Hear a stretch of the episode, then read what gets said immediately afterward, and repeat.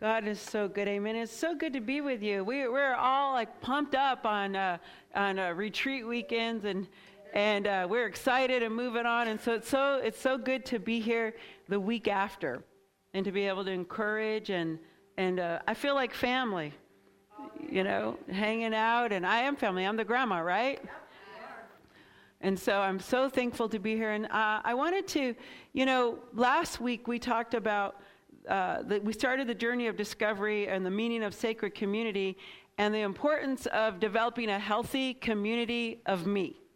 Because who, how I am and what I believe about myself is who I'm going to be in the world. There's just no, no way around that. We operate and we live and we activate out of who we believe we are. That's why this is so it's essential to be on journey with the Lord. And so let's pray as we go into this week and look at, uh, at, look at what God wants us to look at. And so, Lord, we thank you that we're here together. We choose to receive the word, and I want all of you to lean in. Remember, we impact community uh, by our, our awareness and our attention. And so, Lord, we lean into this uh, study of who you're calling us to be and who you've developed to be on the earth. And we just give you praise. In Jesus' name, amen. You know, I, I just want to share that as we go into these uncertain waters, community is going to look different. We, uh, you know, the Lord has been shifting what community looks like in our church and Western culture for a lot of years. We're just starting to catch up. And He's calling us always to togetherness. And so I encourage you to seek the Lord and be inspired on how he, you can connect because you can't not connect.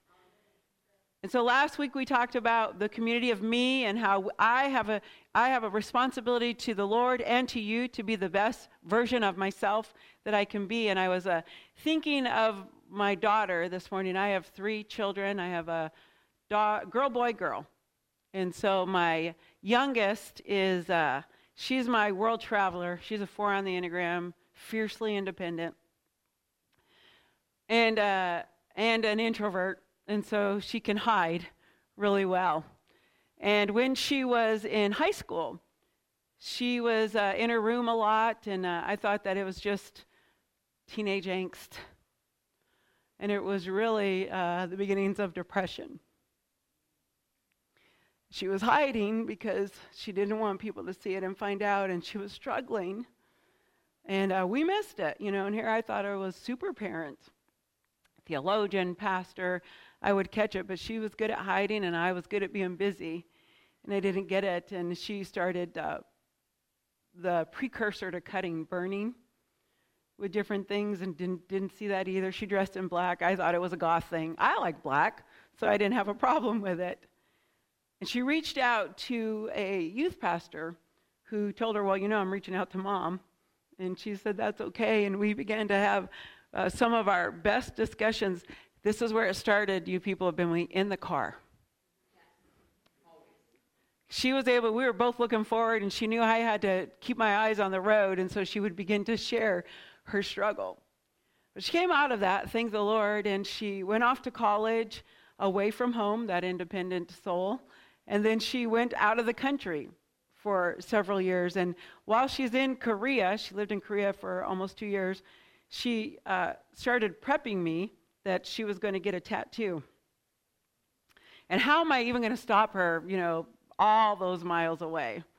And I said, Well, if you're going to prep me with that, I'm going to prep you with a theological basis of how you should think in getting a tattoo. And I said, You're going to have to give me um, some deep reasons of how you feel this is going to honor God and how it's going to minister to others. And we had these conversations back and forth, and I wish I would have brought a picture of her tattoo. I'm, I'm mesmerized by it because I know the story behind it. But uh, on her forearm, she has a sunflower. And under it, she has the words Imago Dei because she forgot who she was for a while. And she wanted to remember that she is the image of God, be informed in his presence. And I said, Why the sunflower? And she goes, Sunflowers are such an amazing flower, Mom. They, they always turn towards the sun and they get their strength from the sun. And she goes, We get our strength from the sun.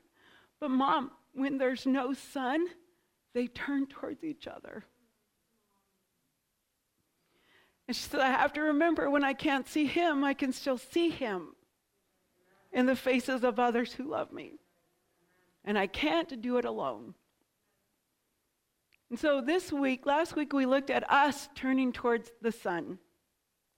And this week, we're going to look at us turning towards each other. Because that is how we're transformed and that is how we live out life. And as she began to turn towards others, she walked out so much healing. She walked out so much strength. She walked out so much purpose. And she's, you know, in a good place. Got a picked up a husband in Korea and all great things. But, you know, sometimes it's hard to turn towards the sun, isn't it? And sometimes it's hard to turn towards each other. We worry, am I going to be loved? Am I going to be accepted? Am I going to be rejected? Because we've experienced lack of love and we've experienced rejection and we've experienced the, the deformation of humanity. But that's not God's ideal. And so we are wrestling out to reform the Imago Dei, the image of God in our lives and in our hearts. And a very essential part of that is being together. And I call it sacred community. And, and we're going to look at what sacred community looks like when we're together. You know, the dictionary lists one of the definitions of, of community as a group of people uh, living together and practicing common ownership. Now, we might not sell everything, and, and, you know, like my car's not your car and so forth, but sometimes, you know, Angel's car is my car and it gets me where I need to go. It's a we're going to own ourselves, we're going to own each other, we're going to own this walk together and our responsibility that we're in life together. And successful communal, communal living really requires us to all be equally invested. Now, it doesn't mean your all might be different than my all, but it's all got to be in. And that is where a healthy, successful community will be able to walk out the fullness of God. And the word sacred is defined as a connection with God and regarding with great respect and reverence by a particular uh, religion, group, or individual. So essentially, sacred community is the, the best, its best expression as a group of people holding connection with God and with each other with great respect, respect and reverence. So, sacred community is a group of people who hold connection to God and connection to each other with great respect and reverence. It's the honor place that we know who we are and we know whose we are. And we're not just His, but we belong to each other in community as well. In the community of marriage, uh, you, you're no longer your own, you belong to another person now. And we forget that sometimes in marriage. And we, when we struggle, we turn away in the struggle, thinking, you know, you're, you're not going to be able to help me in this. When in actuality, even when our struggles with each other, turning towards makes all the difference. I've been married almost 37 years. Uh, I've been a lot of different people in that marriage. And so has he. so we have to continually turn towards you. You know what I'm saying? The 80s, the 90s, the 2000s, so, community has to be important and indispensable uh, to everyone involved. There's no slackers, there's no nonchalant adherence. We're all engaged in this. And each member is profoundly aware of the commitment required and the opportunities that will be provided for growth and transformation, for service and salvation in genuine community and reverent connection with God and with each other. And so we could recognize in our culture and even in our own lives and hearts that we've got some work to do, right?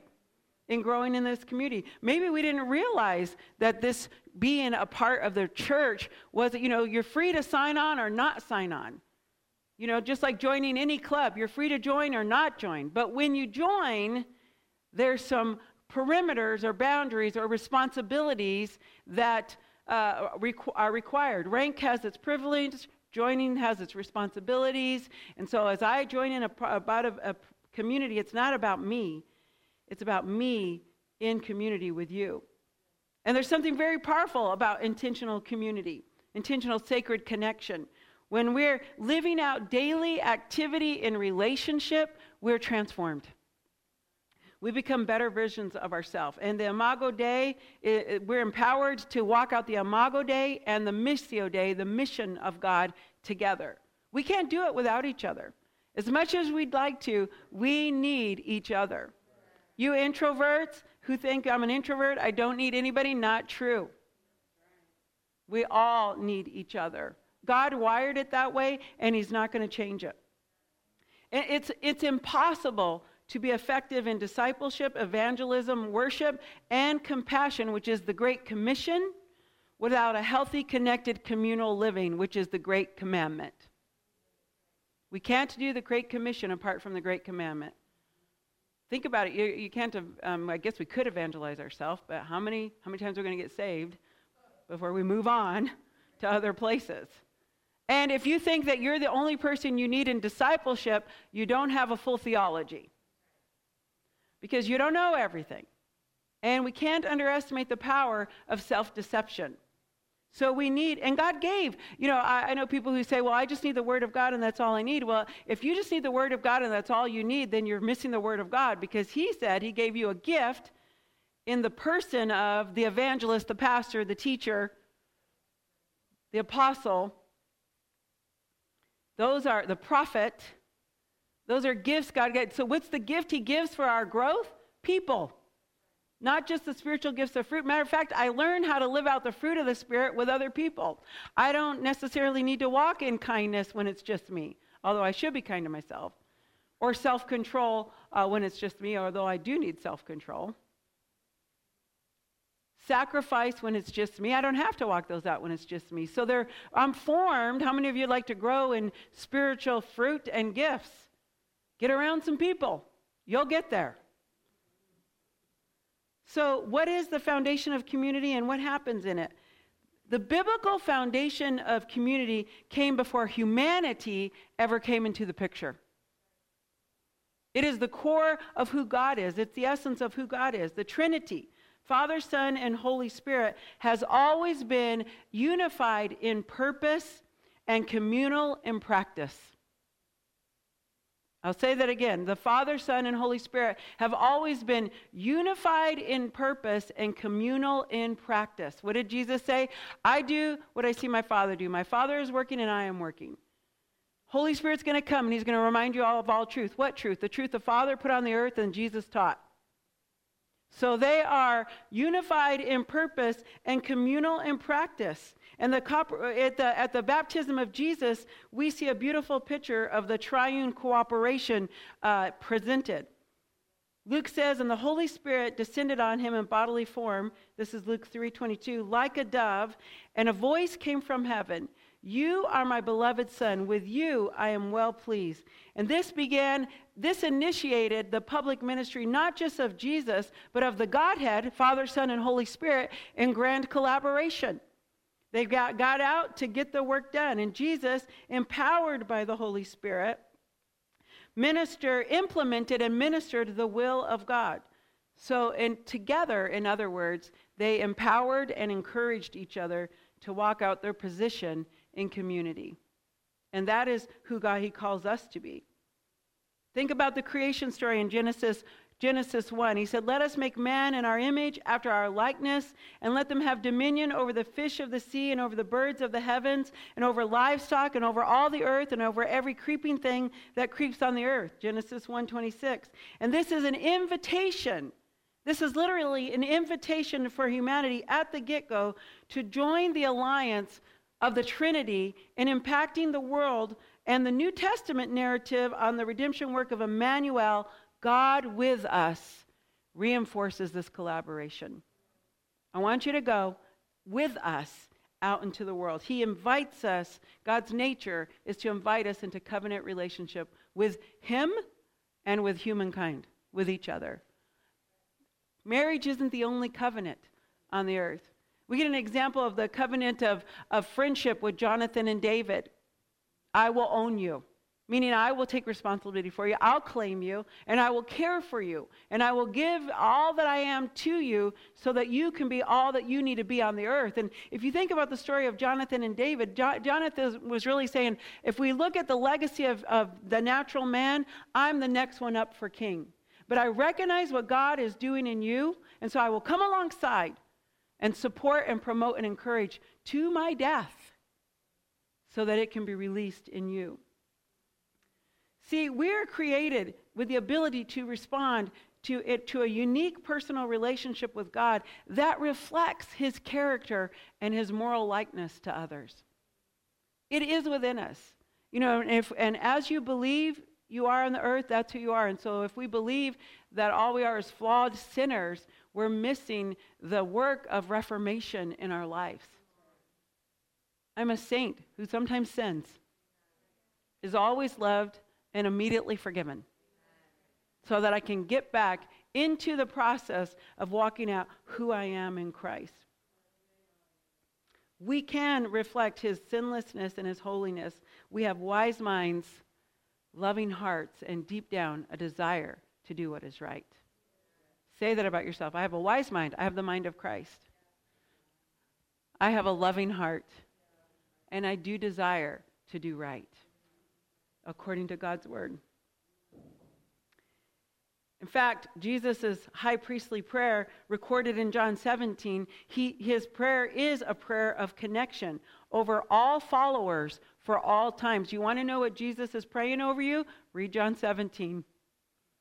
That is the recorded prayer we have of him. And this is what he prays Holy Father, keep them in your name, which you have given me, that they may be one, even as we are one.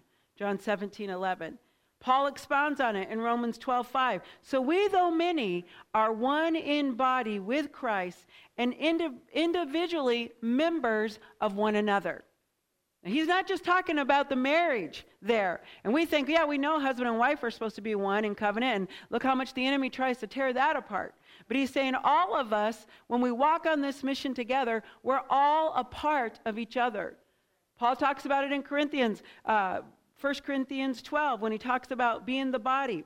And Christ speaks it again when he says, listen, in Matthew 18 20, where two or three are gathered in my name, there I am among them. And there are multitude scriptures that reveal the expectation of God that when we are in relationship with him, we are in community with everyone who is joined to him. When we are in relationship with Him, and how many of you are in relationship with Him? And if you're not, we can get you there. Well, look around. You're not just in relationship with Him, you're in relationship with everybody who's in relationship with Him. And that communal, uh, that communal encounter is definitely, it's the community of me. And then it's the community of me and my husband, which we're in, in the deepest covenant relationship on the earth and my children and my grandchildren, which is just a child right now, but we'll get there. And then those who are in my other spheres of influence, I'm in community with them. And if I'm in community with them, I really got to wrestle out what community looks like. Well, I'll tell you from Scripture some of the things that this sacred community does. In this connection, we encourage each other, we motivate each other. Come on, you can do it. We strengthen each other. We bear one another's burdens and, and teach each other how to be a burden bearer. We warn. We refine. We lean on in times of struggle. We heal together in community. James tells us that. We collaborate gifts and we love. In fact, every human need can effectively be met through another human hand whose heart is held by God. And we look around and we want God to meet the need, and God says, You meet the need. We get the example of it with the disciples when the, he's been preaching all day, God, uh, Jesus has, and everybody's getting hungry and fate was hungry. And the disciples tell Jesus, You know, everybody's getting tired and hungry. And Jesus says, Well, what are you going to do about it? He didn't say, I've got it, guys, I'll fix it. He, he threw it right into their hands. What are we going to do about this? Actually, what are you going to do about this? And oftentimes we want to send people away to that help and this help. The disciples did too. Let's send them home. There's nothing around here. And God said, There is. What's in your hand? What's in your ability to do? And God invites us to give Him our ability so that He can multiply it.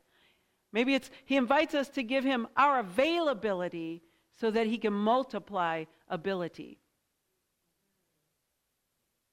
But He needs us first, and He needs us all in with Him and with each other. I call this God withness. And it's best carried out when we are with each other. We forget that we are healers, wounded as we are, and we minister healing to others. We have varying circles of community community of us, community of God, and the family of God, and friends and coworkers, and even strangers can become a sacred place of community. And we've had it happen. Uh, you could tell stories of seeing someone and being compelled to love on them or encourage them or minister to them. It's because God is inviting you to a sacred connection, even if it's for a moment, an engagement and then a disengagement. Wherever human souls gather, cross paths, work, reside, or, or meet each other, there's an opportunity for sacred community. There's an opportunity to connect to God and to connect to them. Isn't that amazing? Isn't that wonderful that He invites us to the supernatural always? Matter of fact, God said from the very beginning, Genesis 2:18, that it is not good that humanity should be alone.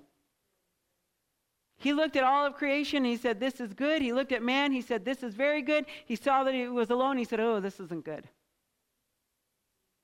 And it's still not good for us to be alone. We need each other. And so he creates like minded people in purpose to gather together with us. Henry Cloud, in his book, The Power of the Other, which is a great book, he states that the, the need for connection begins even before birth. It goes literally from the womb to the tomb. Relationship affects our physical and mental functioning throughout life. Womb to the tomb. We know people can be impacted by the trauma that a mother experiences. You can feel uh, the life giving acceptance or rejection and stress from the womb. And we can heal it in one another. So don't, don't grab into those places of broken community and think everything stays broken. Because if you do, then you've forgotten the power of God and the power of the other. You and I, we have great power. We can use it for good or for evil. We can use it for selfish purposes or for selfless purposes. But every, every area of study proves to us that we human beings thrive and develop and grow spiritually, physically, emotionally, and numerically in healthy community. It's the way God planned it. Now, we can make test tube babies, but the best are when the man and the woman who are in covenant come together. Now, this week I shared a triangle with uh, the, some of the groups that I was with, and I said that triangle helps us. You know, not everybody's healthy community to you, but the triangle, think, picture a triangle that goes like this. And so the, the level of connection and commitment that a person has in your life as they move closer to the Lord, as you move closer together, will determine the level of transparency that you have with them. And so think about who's right up close and personal to you. They're the people who are, you're going to have the greatest connection and the clearest transparency with. And if there's no one there, you better get someone there because you want to grow. Who wants to grow? So, how are these dynamics played out? Genesis, like I said, tells the original design of community with God and with others, and the book of Acts shows the redeemed. So, Genesis 1, 2 and the uh, one and two until the fall happens in three shows the unique dynamic of community. God is always with god the father son and holy spirit and he invites us in to garden opportunities to clear purpose to joy to hope to, to formation. And sin enters and brings deformation. And jesus comes and brings reformation. Reformed back to what? To the garden to that place where we walk it out together. And so the garden is the original design, and I want us to look at the birth of the church at Acts 2 for the redeemed design. Acts 2, Jesus, remember, Jesus has been teaching the narrative uh, through the Gospels of how we're going to live out this life together, especially Sermon on the Mount, Matthew chapters 5, 6, and 7. If you want to know how you love and how you encourage, uh, contemplate those. He says, You have heard it said, referring back to the Ten Commandments. Now I'll tell you, this is the new commandment, because God is always working to bring the external into the internal. And so we no longer operate from these external forces of, of command, but we, in, we operate from this internal force of love. We either love the law or we live under a law of love. We either live, live under a love of law, and that would be where we become very strict and demanding and controlling and religious and pharisaical, or we live under a love of law. I mean, a law of love. That we love the Lord and we love others. They look very different. A love of law looks very different from a law of love. So, Acts 2 uh, they've been waiting in Acts 1 and 2. Jesus says, I've formed you now. Wait for the Holy Spirit to come. You're going to be empowered to be a witness. You're going to be empowered to be an example. You're going to be empowered to be community. And so they went right into the practice of community. They sequestered themselves together in an upper room. They did the business of God. They voted in a new, uh, a new someone to replace Judas. They prayed together. You, you, they ate together. They probably argued and worked it out together. We don't have all the narrative of that time together, but you get 120 people locked in an upper room for 10 days, stuff's going to happen. You get three people locked. We've kind of experienced it, right? And we're wrestling, we're recon, recognizing the deformity of true community even in our culture. Right now, as we're sequestered with one another, in the, in the world, we're seeing increases of depression. We're seeing increases of, of uh, spousal abuse and child abuse. And the isolation of an outward influence is impacting in negative ways. And it still does. And the church is, is in most ways running right, right in parallel to the world. And guys, here's our chance to get this right and to do this better and impact the world. But we have to understand it's not that we're an outward working of evangelism, and we're going to look at the Great Commission. The Great Commission wasn't a call to evangelism, it was a call to discipleship. The only direct, the direct command is that go and make disciples. Not converts, but disciples. And we want to go and do something to someone instead of go and be something with someone. And that's what he invites us to there. And we can't, we won't get that right. We'll go want to do something to someone if we don't have the great commandment, this love of God, this community of me and God, and this love of, of self, because we love others out of our love for ourselves. You want to become a better discipler? Become a better lover of yourself and you will be a better lover of other people. So in Acts chapter 2, verse 14, Peter begins a sermon after they've had this encounter of the Holy Spirit being poured out on them. And people are seeing something different in this community. He begins to teach what's going on. And Peter, standing with the eleven, lifted his voice and addressed them Men of Judea and all who dwell in Jerusalem, let this be known to you and give ear to my words. For these people are not drunk as you suppose, since it's only the third hour of the day, but this is what was uttered through the prophet Joel. And in the last days it shall be, uh, it shall be, God declares that I will pour out my spirit on all flesh, and your sons and your daughters will prophesy, and your young men shall see visions, and your old men shall dream dreams, and even on your male servants and female servants in those days I will pour out my spirit, and they shall prophesy. So, and I will show wonders. So God is telling us He's going to move in all these days until the final day that He comes. And He's going to move in a place of community. We do prophesy to ourselves, but the greater witness is when we can prophesy and encourage one another. You speak, you speak future over your life all the time. It just might not be a good future. Think about the words you say to yourself. And if the words you say to yourself are harsh, how long do you think you're going to be able to say kind words to someone else? Because out of, the, out of your belief system about yourself, you are in the world. Most of the time, when we're attacked by someone, it's not because of a struggle they have with us, it's a struggle they have with themselves. And if we know who we are and whose we are, we can love ourselves and be willing to pour ourselves out so that they can, can begin to love themselves.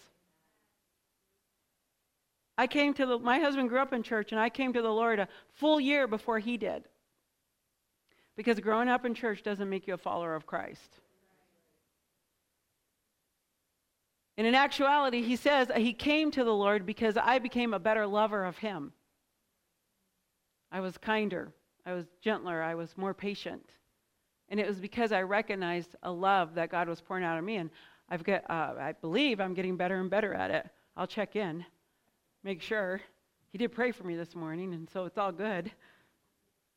Then jump down to verse 37 and he's preaching to this he's preaching this message of repentance to them and it says now when they heard this they were cut to the heart and said to peter and the rest of the apostles brothers what shall we do?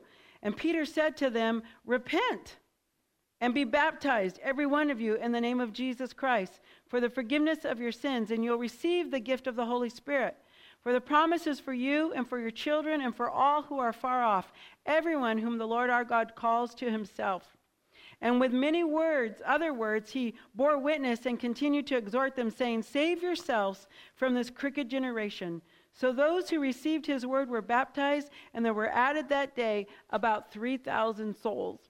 And so he, eh, the upper room experiences were the movement of the Holy Spirit to get the attention not just of his disciples, but of the crowds around them. And Peter preaches a powerful message of redemption and repentance, and many are added to the kingdom. And then a natural progression, because once we're added to the kingdom, a natural pro- pro- progression of communal living is expressed. And they reveal the best practices in the rest of chapter 2. So we need that encounter with God. We need that encounter with God. We need to understand, we need to repent we need to change our mind about some things. Even now, all of us in this room, there's some things about God and some things about ourselves and some things about each other that we need to change our mind about. We're coming from a place of hurt. We're coming from a place of uh, religion. We're coming from a place of judgment instead of love and mercy. And we think, well, it's not that easy. Uh, it is. It is that simple.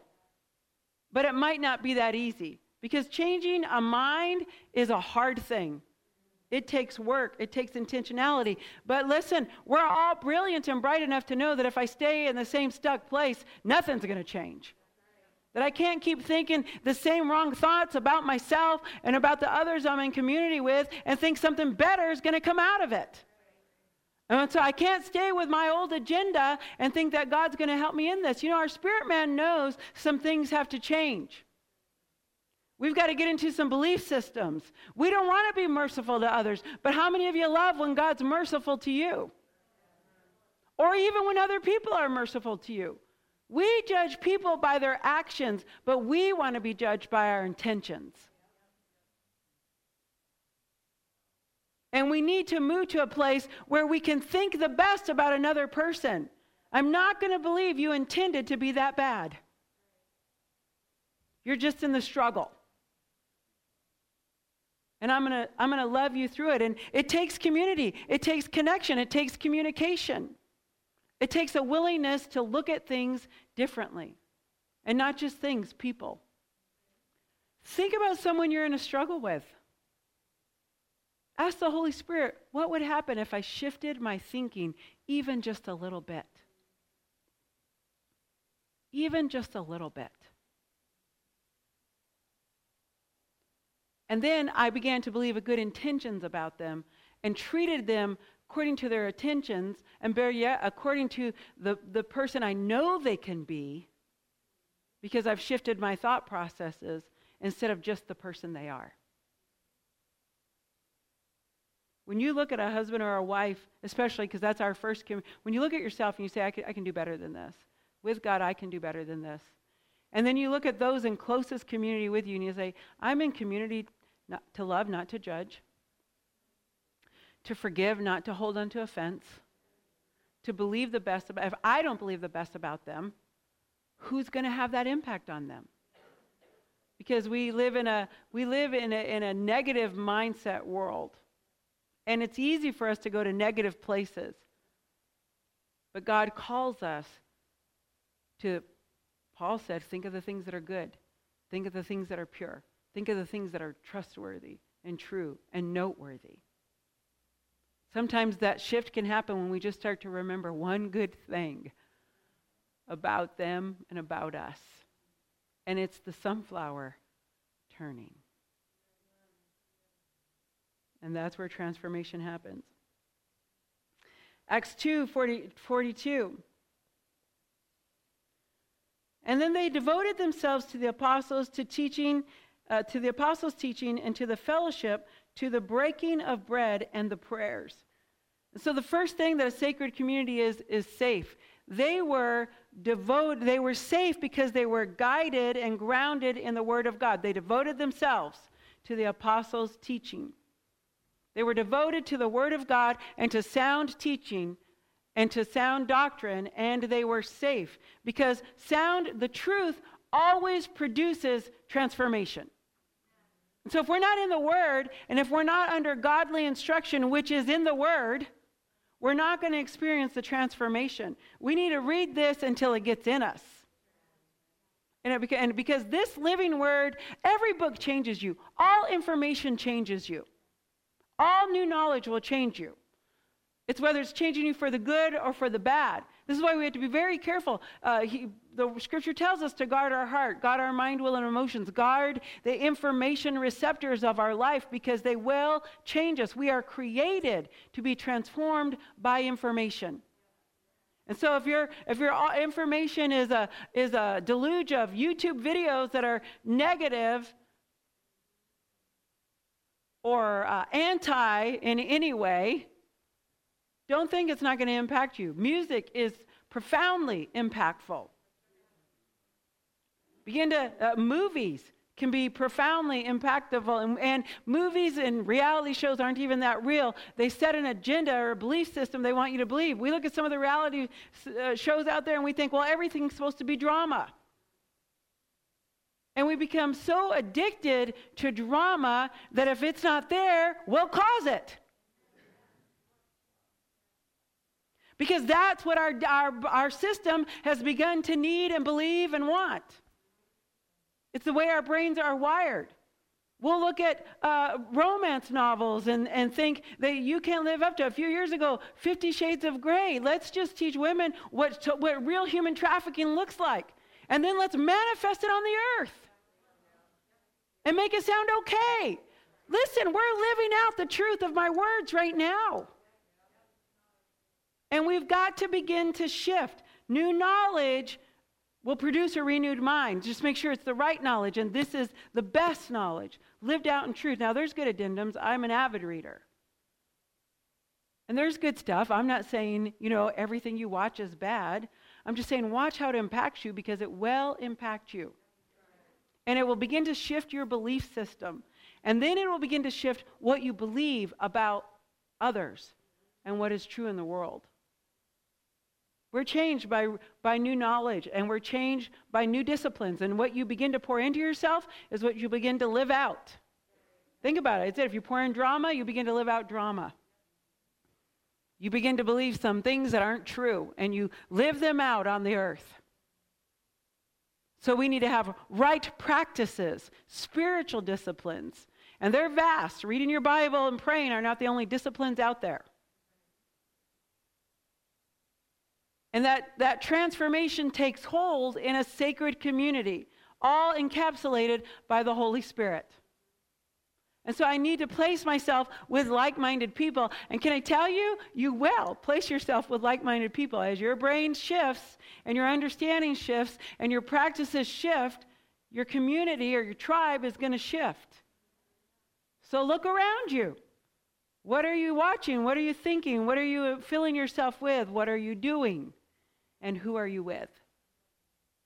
Because these are going to bring the transformation to you. It did in the early church, and it still does to us. They were safe because they were grounded in the Word. They were a safe community because their hearts were turned towards each other. They were other focused.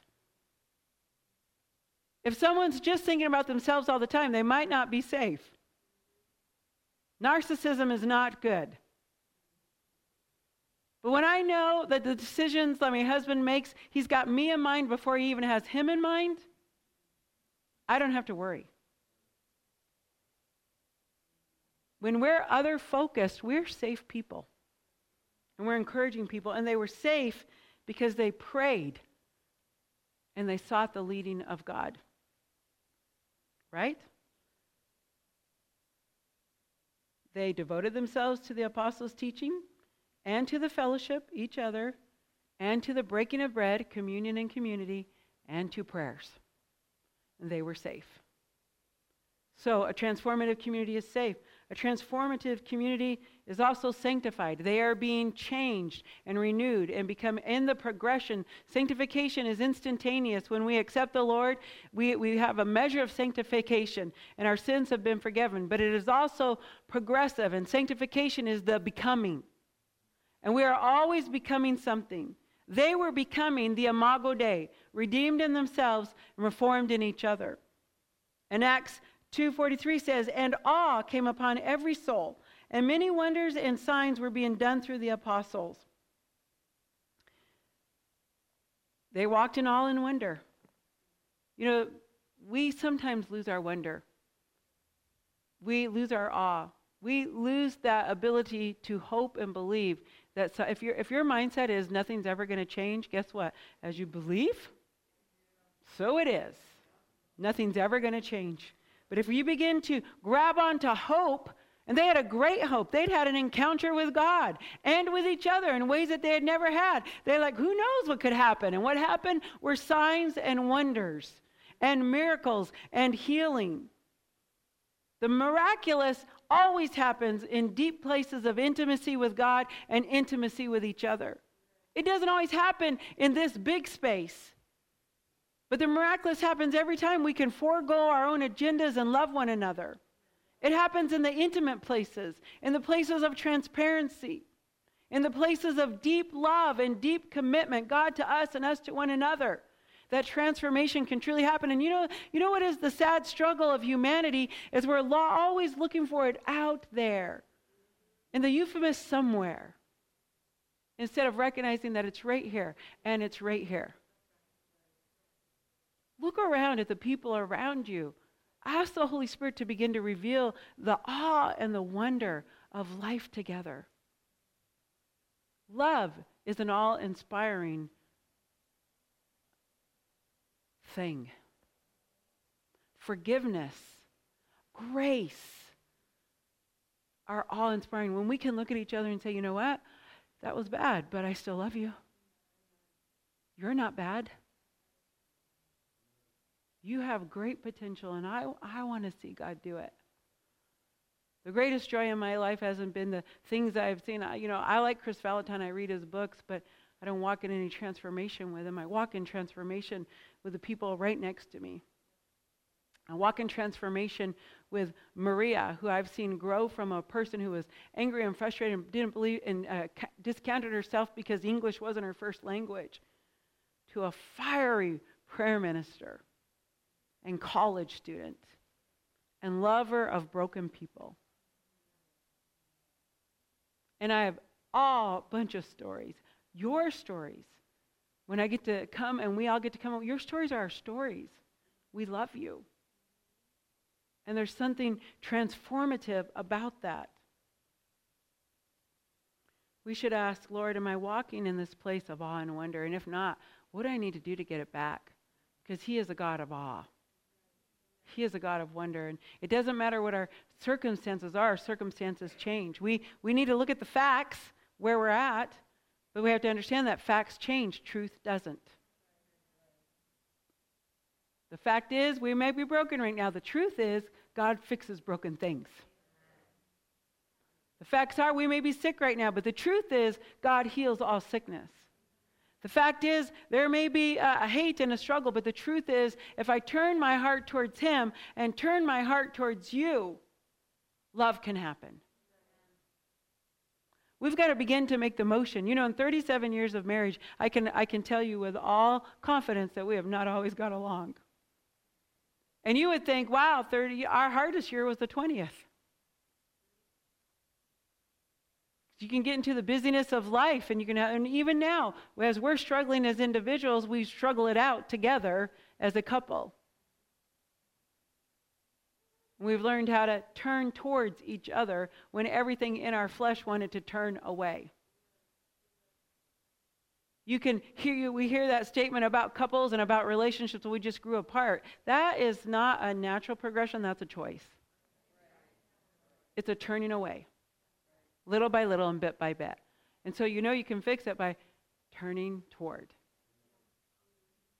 and making a decision. Love isn't just an emotion or a feeling, it's a decision and a commitment. Not just in marriage and parenthood, but in other focus all around. We turn towards each other, and if we're in the house together, then we have to be committed and do our part. Because not only is it uh, safe and sanctified, but Acts 2 44 through 46 tells us that it's serving. And all who believed were together. Where were they? Together. And had all things in common. And if there was and they were selling their possessions and belongings and distributing the proceeds to all as any had a need.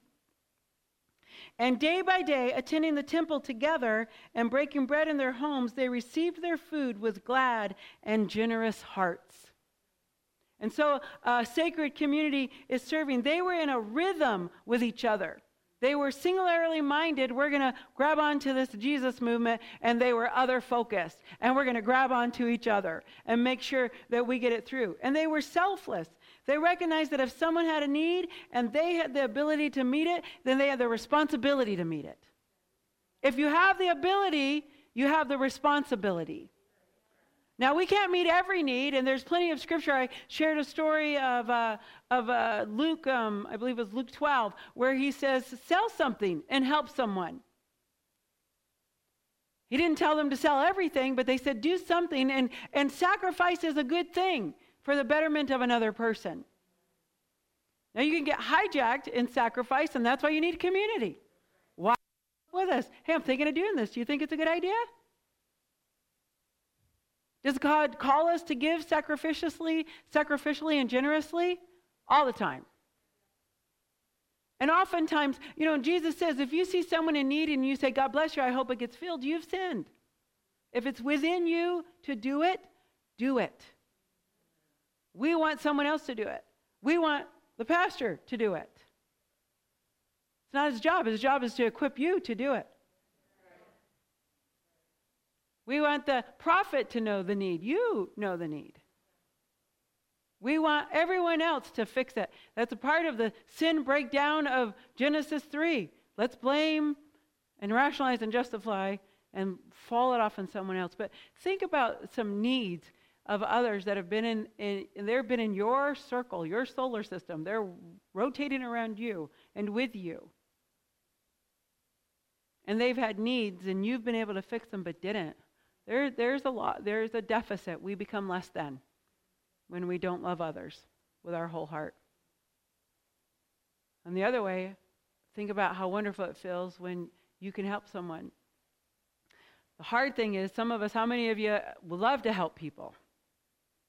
And you do it. How many of you love to help people have a hard time being helped by someone else? Both sides are hard. Both sides transform us. And so we've got to be willing not only to give help, but to receive help. We've got to be not only willing to say, Can I help? but will you help? And in a safe community, when we're other focused, we, it becomes a natural rhythm of life. And we'll call each other out of self. Listen, I love you, but I think you can help yourself on this, and I'll help you help yourself. But we learn those rhythms. They recognized it. If they had a need, they could fill it. They were generous. They didn't hold on to stuff lightly, but were kingdom minded in surrender. That Luke's, uh, Luke 12 narrative, he says, Put for yourself purses in heaven.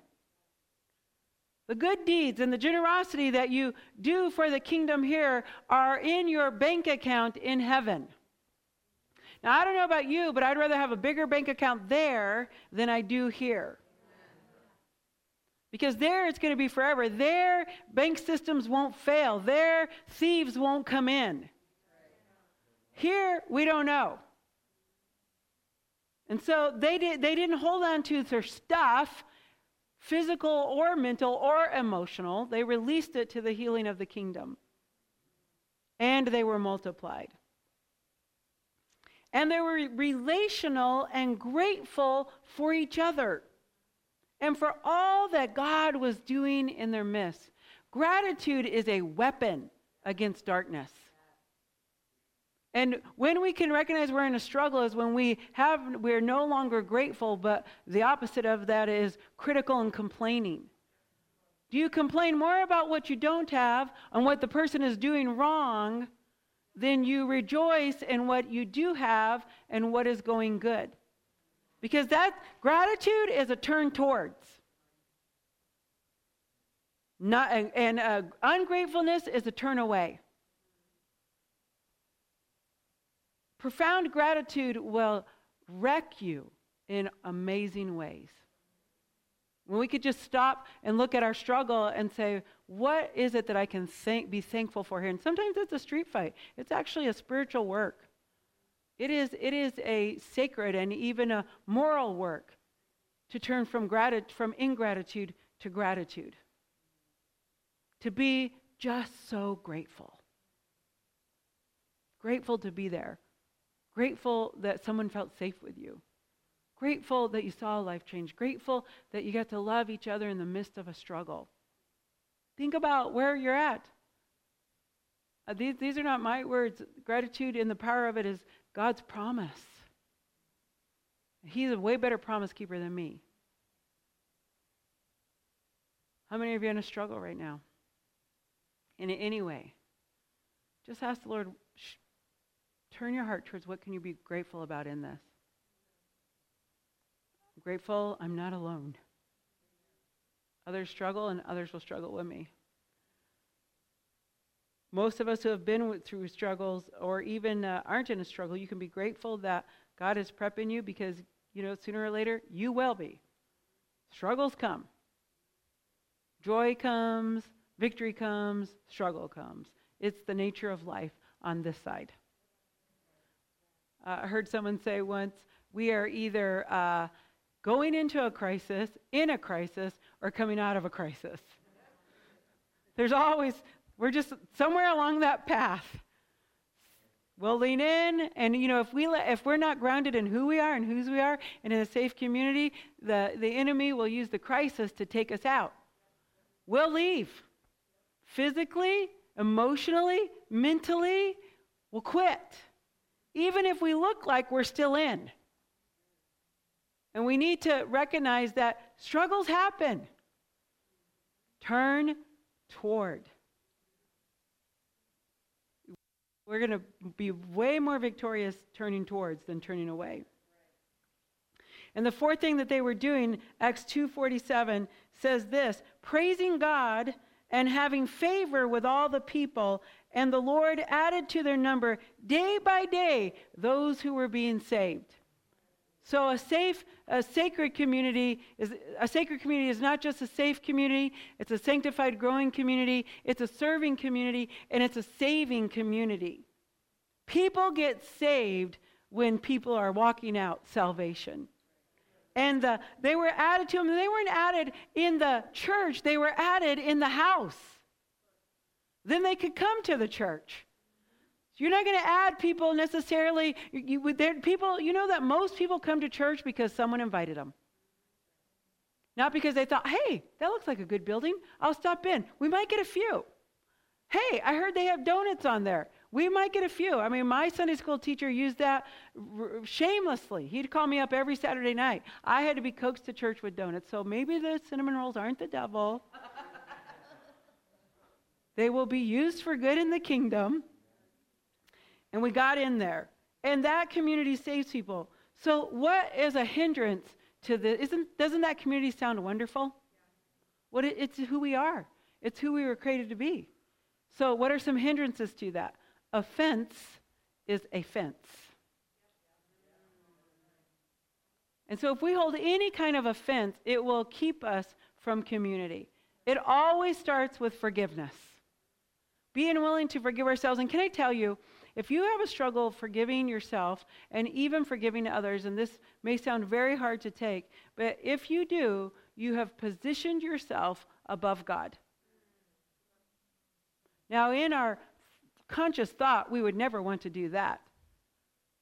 But if God says His grace is sufficient and that His forgiveness is complete on the cross, and we decide, no, they've got to do more, or I've got to do more, then we have positioned our belief system above God. And we need to come into subjection and submission to the truth. Your beating yourself is not going to make you more forgiven. Your beating up them is not going to make them more forgiven. It's being willing to look at it, to own it, to forgive, and to release it. Crosstalk and you know, crosstalk is when the consensus is we're all here. Think about it if you're in a boardroom or, or a board meeting and you're trying to share something and everybody's having these little pockets of conversation. We don't walk in unity when that happens. And so, if the vision is being projected forth, you know, the vision of the family, the vision of the church, and you've got all these little pockets cross talking that, there's going to be division. It's the unwanted and the unwarranted interruptions. It's multiple conversations going on at once. It's like, let's all lean into the same story so that we can walk out together what God is doing. If I have a story and my husband has a story and it's different stories, we're not going to get anywhere. We've got to lean into the same story. Unresolved bitterness. We could say we're forgiven, but we, bitterness, scripture tells us, is a, is a root that sends out a poison into everything.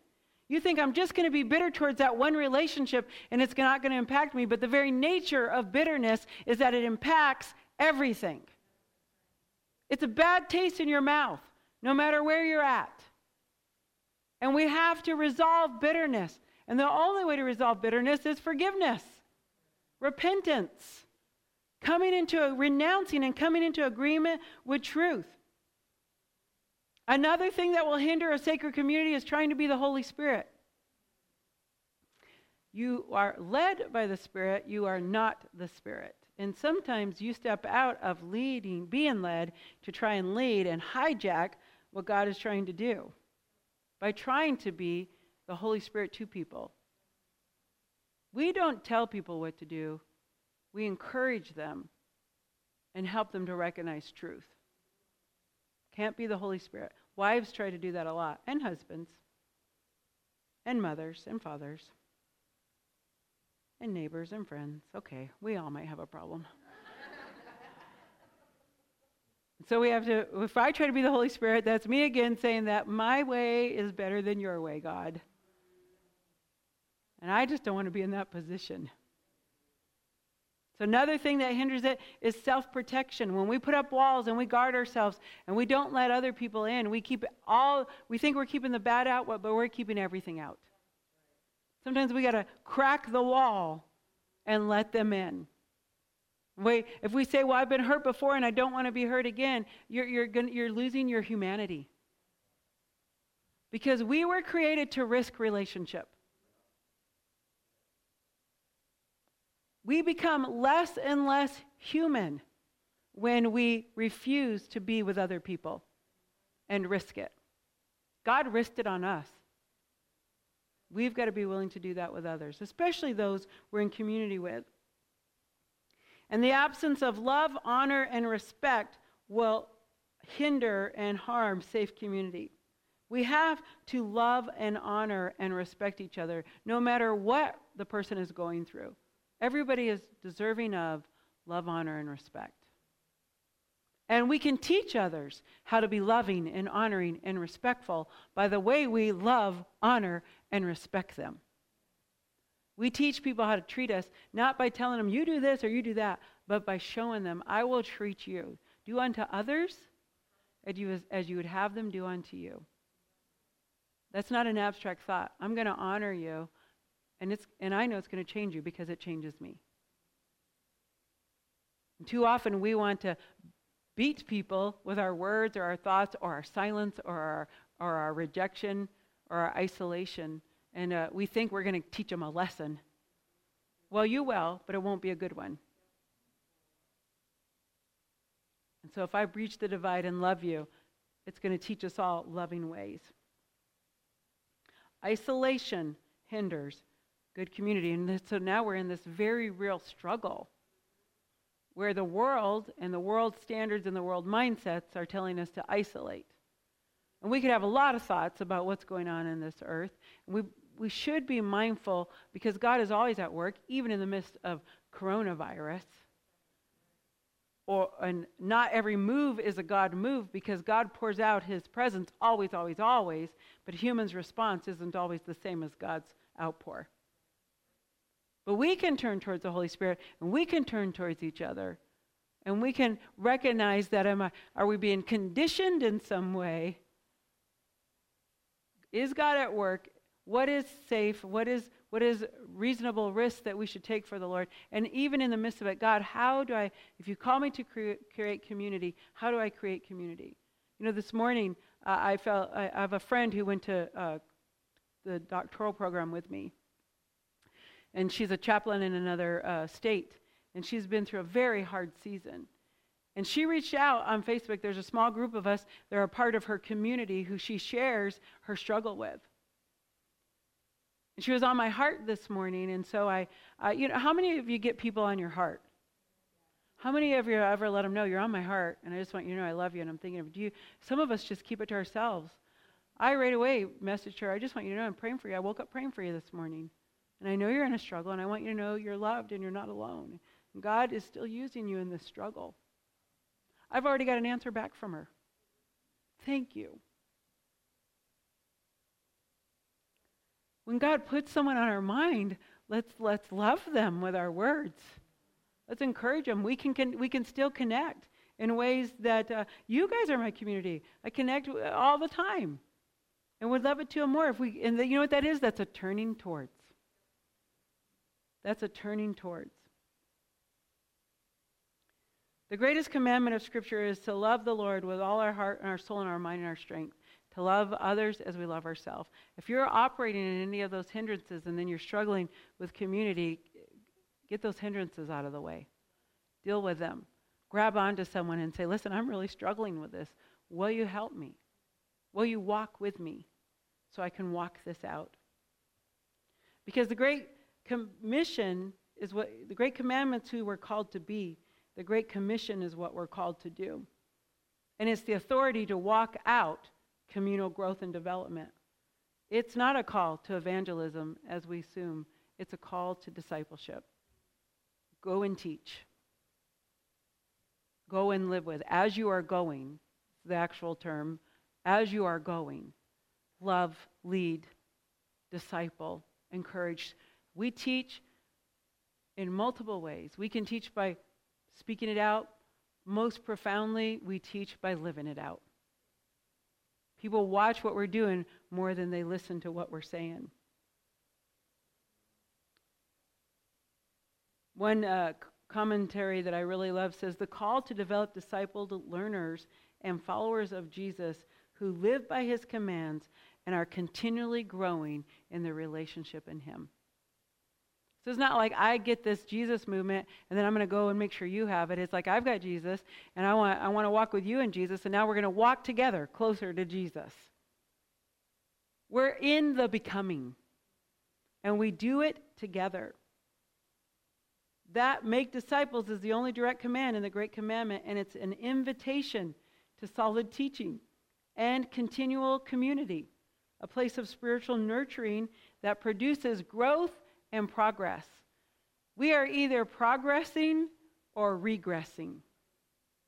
We're not in static places. And so, Adam, in his place of struggle, the Lord comes to him and he says, Where are you? Remember last week I said it's not just where he was in the bushes. God knew that. He wanted Adam to be very aware of where he was in his soul. These, these words from Scripture just reinforce the truth that salvation is a journey and it's lived out in sacred community. And it produces grounded and mature followers of Christ uh, who are equipped to reach nations. And he calls us to reach nations. And so, to do this, we have to connect to a person. Uh, discipleship is an activity where we connect people to the person of Jesus Christ, not to a program or not to a religion. It's like, let me show you Jesus. And then we connect them to ourselves. We need to be closely connected to Him and closely connected to each other. Jesus said in Matthew 16 24, If anyone would come after me, let him deny himself, take up his cross, and follow me. And so, this growth process of discipleship to Jesus is serious business. It needs to be serious business to us. And like I said, it's not a call to religion, it's a call to relationship. And it's a progress made possible by community. The Great Commandment is a whole person endeavor heart, soul, mind, with a focus on the Trinity and a commitment to others in love.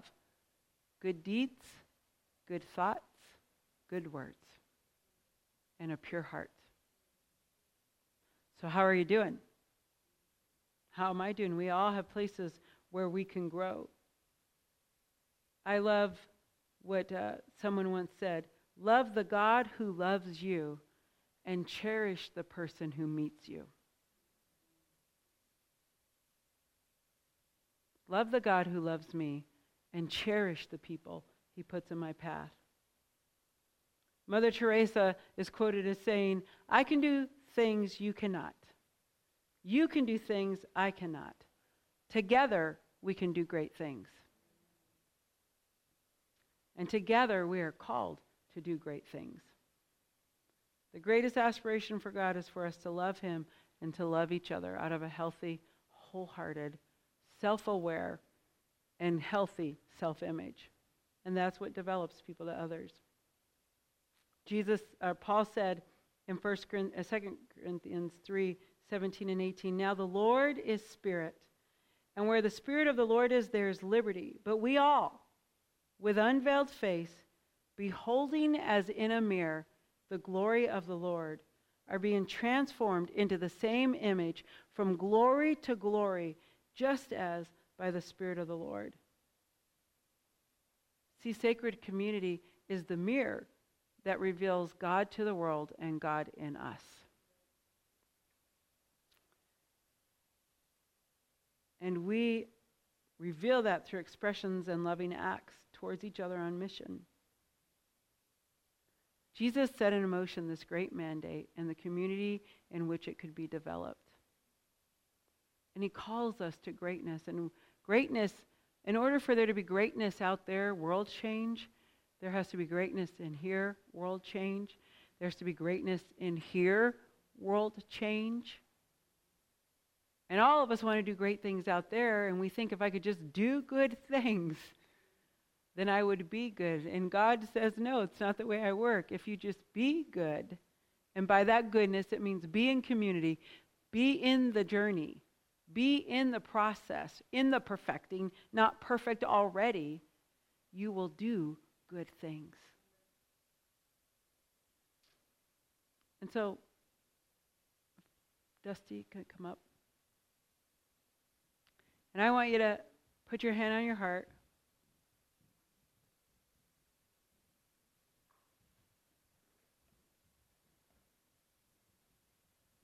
We see hope in the kind expressions and loving acts of our brothers and sisters.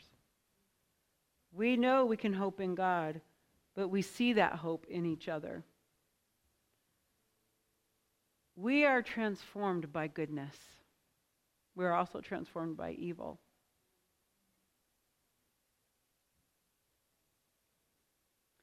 The Great Commission, lived out in loving community, the Great Commandment, is the hope of the world. God's message is declared through God's masterpiece, which Paul tells us we are. And that ensures God's mission.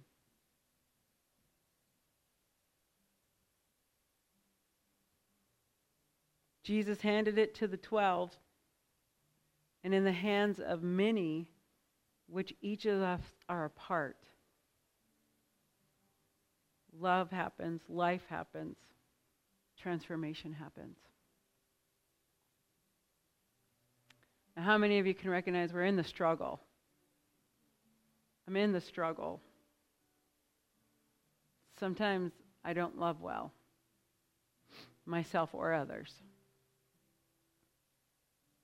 Sometimes my ways are not loving ways. I have to be willing to clean up in my heart and in my relationships. It has to start somewhere. But, guys, this is what God calls us to. And if you think He called you to something different, then once again, you're placing yourself above God. So, if ministers could come up.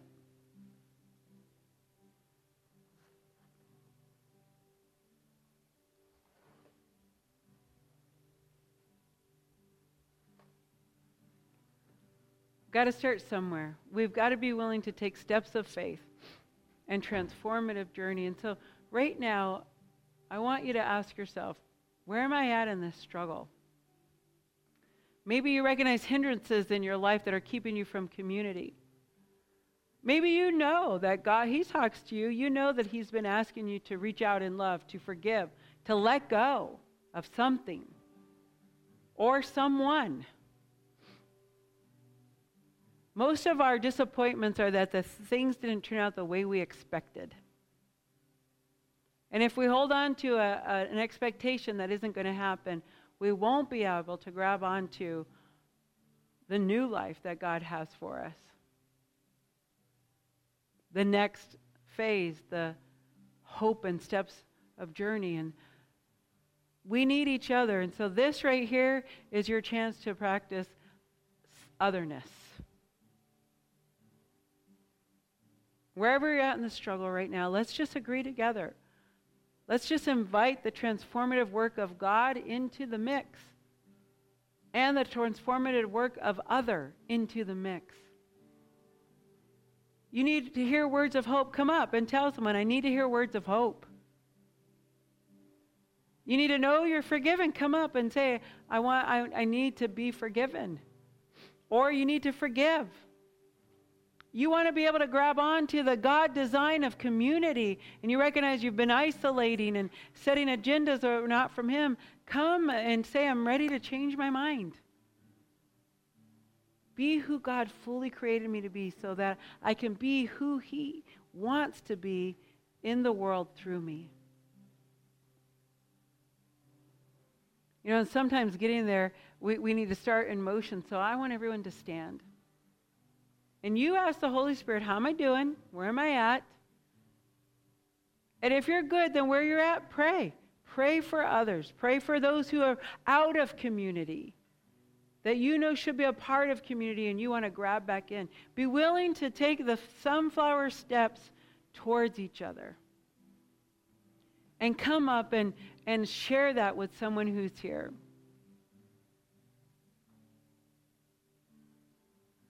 Thank you for listening to this message from Du Bois Light and Life Church. We hope you're blessed by it. To hear more messages or get more information about Light and Life Church, please visit duboisfmc.org or check us out on Facebook.